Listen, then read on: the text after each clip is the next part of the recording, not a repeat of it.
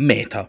Questa parola, a parte tutto il discorso che si fa su Zuckerberg, Metaverse e compagnia bella, ma dicevo, queste quattro lettere insieme, i giocatori le sentono veramente da tanto tanto tanto tanto tempo. Forse anche troppo. Che cos'è il meta? Il meta, per chi non lo sapesse, e credo quei pochi che giocano e non lo sanno, è la Most Effective Tactics Available, cioè la tattica più efficace disponibile. Ed è qualcosa che si ha quando i giocatori all'interno di un gioco non hanno a disposizione gli stessi identici strumenti. È un bene? È un male? Come funziona? Ne parliamo oggi in questa puntata della spirale ludica.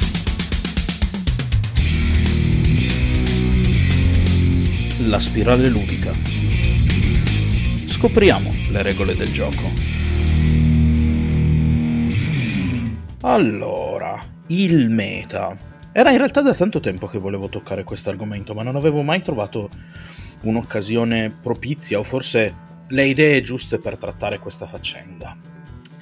Innanzitutto cominciamo, come vi ho già detto, col dare un attimino un contorno a questa faccenda.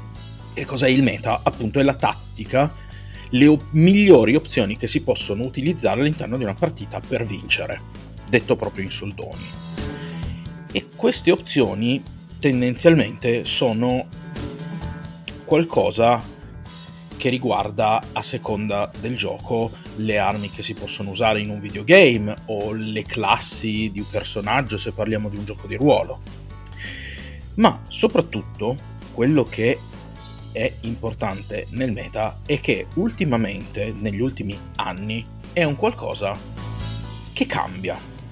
Perché con, diciamo, l'avvento dell'idea che i giochi possono essere cambiati e ribilanciati, e non parlo solo a livello videoludico, perché anche a livello di giochi, soprattutto di trading card game, come possono essere Magic o Yu-Gi-Oh!, ma anche giochi di ruolo, ma anche altri giochi da tavolo, o anche giochi di miniature come Warhammer, e questo Warhammer ce lo insegna veramente da tanto tanto tempo che il meta può cambiare, il meta è un qualcosa che di quando in quando cambia. Ora, per fare un discorso che si possa veramente, come dire, definire decente, secondo me, sul meta bisogna prima introdurre alcune piccole variabili. Ora, il bilanciamento in un gioco è qualcosa che ha due componenti fondamentalmente. Una è prevalentemente oggettiva, cioè è chiaro ed è palese che alcuni mezzi sono migliori di altri. Per esempio, se io all'interno di, che ne so, un picchiaduro faccio due personaggi che oltre ai classici pugni e calci possono tirare mh, mm, una sfera d'energia, come se fosse il caro bu- vecchio buon Ryu, no? Solo che una sfera colpisce tre volte, diciamo, mentre l'altra ne colpisce una sola, ovviamente la sfera che colpisce tre volte sarà migliore. E questo è un dato di fatto. Ma esistono anche tanti tanti tanti elementi che sono assolutamente soggettivi. Io per esempio mi ricordo ad Overwatch che eh, quando è uscita mm, come si chiama? Non mi ricordo mai, ehm, quella coi capelli rossi che, di cui adesso mi sfugge il nome, comunque ve la ricorderete. Moira, Moira, maledizione, maledetta Moira, l'ho anche usata per un sacco di tempo. Quando è uscita Moira, sì, e sono tutti fiondati su Moira perché era assolutamente in meta. Che cosa aveva di tanto meta? Beh, il fatto che potesse curare in gruppo più facilmente di quanto potessero fare altri healer. Il problema qui era che, a parte tutti quei giocatori a cui io avrei dato tutti gli schiaffi che i loro genitori non gli hanno dati, che le prendevano occupandole per le partite anche competitive e poi usandole per fare danno invece che per curare, togliendo così agli healer uno strumento comunque molto molto valido per curare. Però Moira al di là di questo, non aveva effettivamente dei grossissimi vantaggi per curare. Sì, aveva lo spruzzo che poteva col- colpire, colpire, tra virgolette, che poteva curare più di un bersaglio, però era una cosa corta rispetto invece a una Mercy che poteva colpire molto, molto, molto distante. E la sfera, la sfera sì, per carità, curava più di un alleato, ma curava limitatamente, era molto lenta nel muoversi, insomma, c'erano tutta una serie di eh, strumenti che non erano assolutamente migliori di altri strumenti, però era il personaggio nuovo, era il personaggio che non si conosceva ancora e quindi era il personaggio forte. In queste cose, spesso e volentieri, quando si giudica la forza di un personaggio, bisognerebbe in realtà prima aspettare.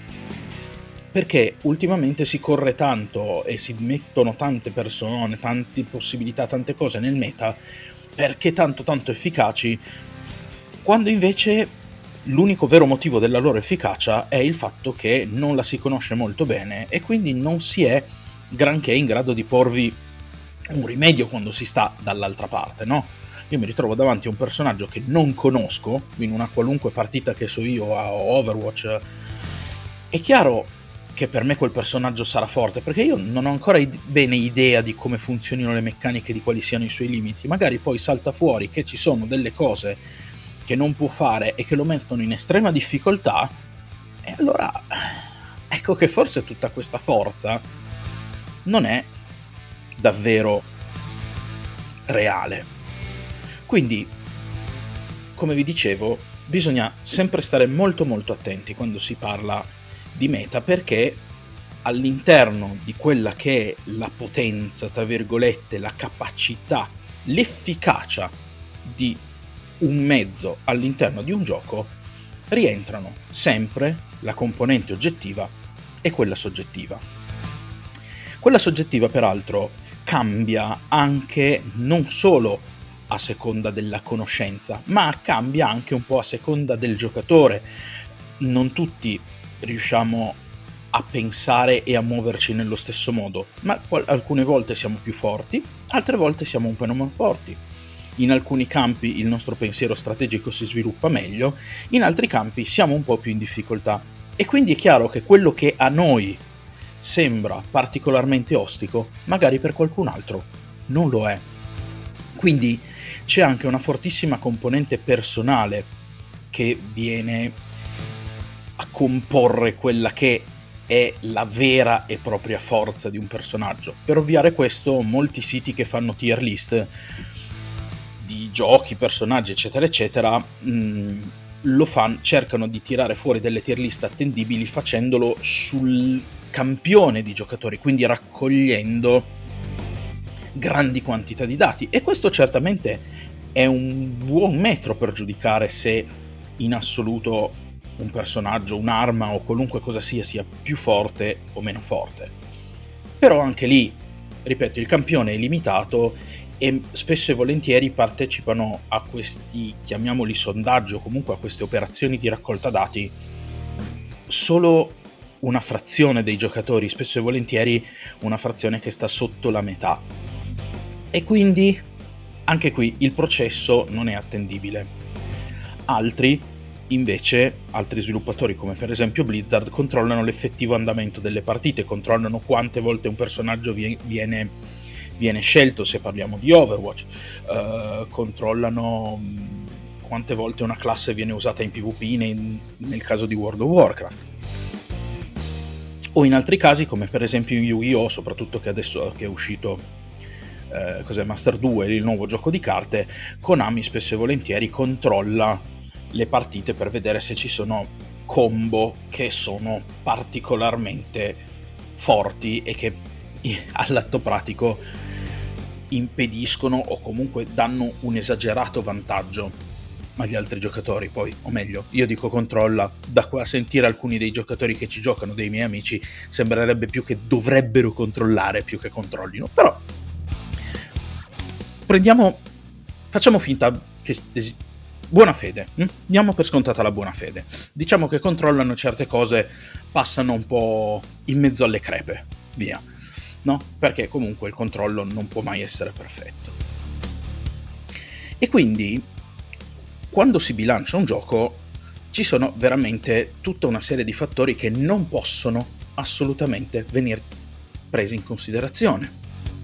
Perché io non posso bilanciare un personaggio sulla capacità dei giocatori. Io lo posso bilanciare sui dati oggettivi che ho alla mano, ma come poi lo useranno i giocatori, uh, come oh, parlo di un personaggio come potrebbe essere una carta, e qui tenete in conto che io potrei dire personaggio, ma la parola ideale sarebbe mezzo a disposizione dei giocatori, strumento. E quindi nel ribilanciare eh, un mezzo a disposizione dei giocatori, gli sviluppatori possono fare un lavoro limitato, solo fino a un certo punto. Oltre non si può andare.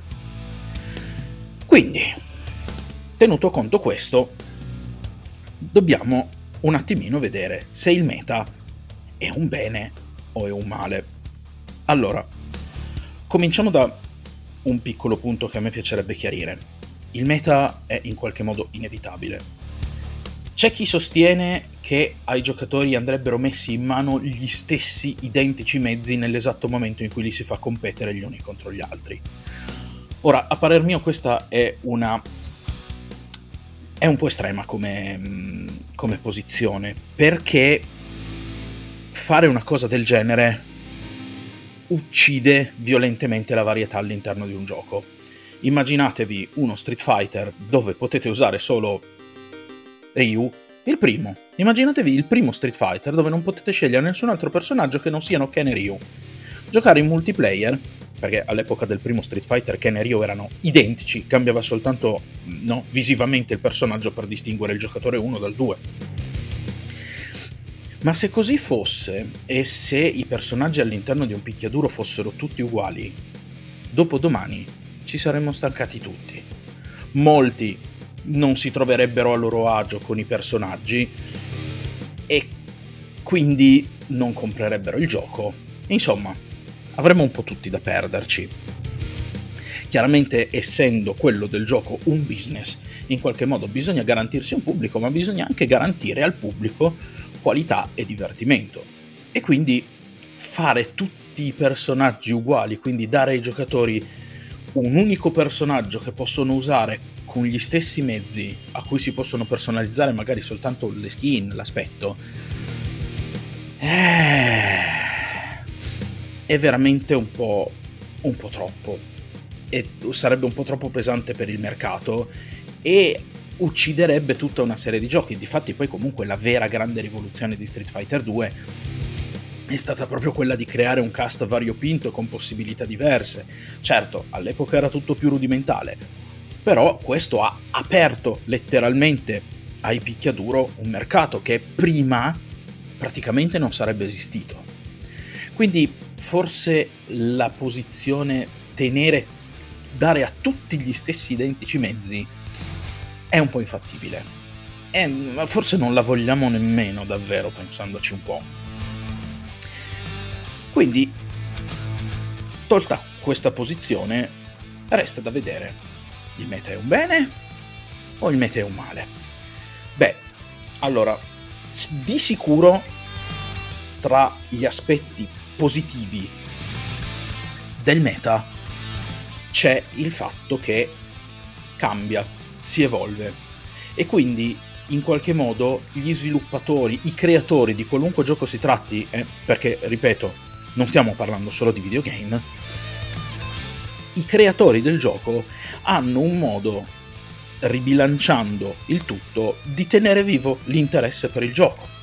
Perché di quando in quando si può riprendere in mano il gioco, anche se ci si è stancati, e ritrovarsi qualcosa di leggermente diverso, delle dinamiche di, di gioco che prima magari non si vedevano granché. Quindi insomma, riesce a garantire una certa varietà e permette comunque anche ai giocatori di andare a riprendere il gioco non ritrovandosi nelle stesse identiche condizioni di prima. E questo è certamente, da un lato, buono per il giocatore che comunque mantiene in qualche modo il suo interesse vivo per un gioco e quindi ha un, una qualche spinta a tornarci. Il che, peraltro, sul lungo termine giustifica anche un po', se vogliamo, in termini economici, l'investimento fatto per comprarlo. No? Beh, più a lungo ci posso giocare, più meglio, saranno, meglio avrò speso i miei soldi, no? Ma, ma, ma, c'è anche un secondo aspetto. Cioè, la presenza di un meta fa sì che ci siano delle opzioni meno percorribili delle opzioni che comunque alla fine della fiera, che piacciono o non piacciono, daranno dei risultati peggiori. E questo, questo, questo è un grosso difetto. Questo è un grosso difetto secondo me e come capirete io non sono granché a favore della creazione del meta, anche se purtroppo eh, oramai ce l'abbiamo e ce lo teniamo io non sono grandemente a favore di questa cosa proprio perché se... Scusatemi, io ho un, um, un personaggio, magari in un picchiaduro, che mi piace molto e ci voglio giocare, inevitabilmente andrò incontro a più frustrazioni di tanti altri. Io non ho all'atto pratico le stesse possibilità di vittoria giocando quello che mi piace questo è un, go- un grosso contro se ci pensate, perché se da un lato è vero che si può mantenere sul lungo termine un interesse nei confronti del gioco, dall'altro abbiamo una lunga serie di giocatori che saranno inevitabilmente scontenti. E col fatto che il meta cambia, magari oggi sono scontento io, ma domani sarai scontento tu. È vero che non si può fare contenti tutti e che chi cerca di accontentare tutti finisce per scontentare tutti. Questa cosa è un dato di fatto. Però all'atto pratico, spesso e volentieri, il meta diventa un'arma di chi sviluppa proprio per continuare a tenere i giocatori incollati e farli spendere. Questa cosa non è tanto tenuta a nostro vantaggio, è tenuta per tenerci lì incollati al gioco e proporci nuove cose per cui spendere i soldi. E quindi tutto sommato, eh, come dire, meta comunque alla fine della fiera sarà sempre in qualche modo inevitabile all'interno di un gioco, perché il bilanciamento perfetto non esiste e anche qualora gli sviluppatori riuscissero a dare agli aspetti oggettivi delle componenti di un gioco e degli strumenti dati ai giocatori un bilanciamento perfetto, tutti abbiano la stessa probabilità di vincere contro qualunque altro, ci sarebbero poi comunque le componenti soggettive che andrebbero inevitabilmente a sbilanciare. Quindi un bilanciamento perfetto purtroppo si può avere solo ed esclusivamente nello momento in cui i giocatori hanno lo stesso identico eh, set di strumenti che però, come abbiamo già visto, è, come dire, qualcosa che tutto sommato non pagherebbe tantissimo. Dall'altro canto, scontentarsi un po' a vicenda è un po' il prezzo da pagare. Però va altrettanto detto che quando questa cosa del meta è gestita bene, gli squilibri tra i vari strumenti che sono messi in mano ai giocatori non sono così ampi. In troppi giochi, invece, questa cosa non è stata gestita benissimo alcune volte per malafede, altre volte per incapacità, ma quando c'è stato, diciamo, un come dire, una zona d'ombra di cui gli, sviluppatori, i creatori non si sono accorti, spesso e volentieri poi con aggiornamenti successivi Ehm, questa cosa è stata corretta. Però il problema qui è che ci sono volte in cui questa cosa è strumentalizzata. Adesso noi possiamo pensare ai videogiochi, ma da tempo in memore Warhammer e Warhammer 40.000 fanno costantemente uscire codex e ogni volta l'ultimo codex rende la razza, i codex sono i manuali delle specifiche fazioni, ogni volta che esce un codex, quello specifico codex rende quella specifica fazione la migliore da giocare.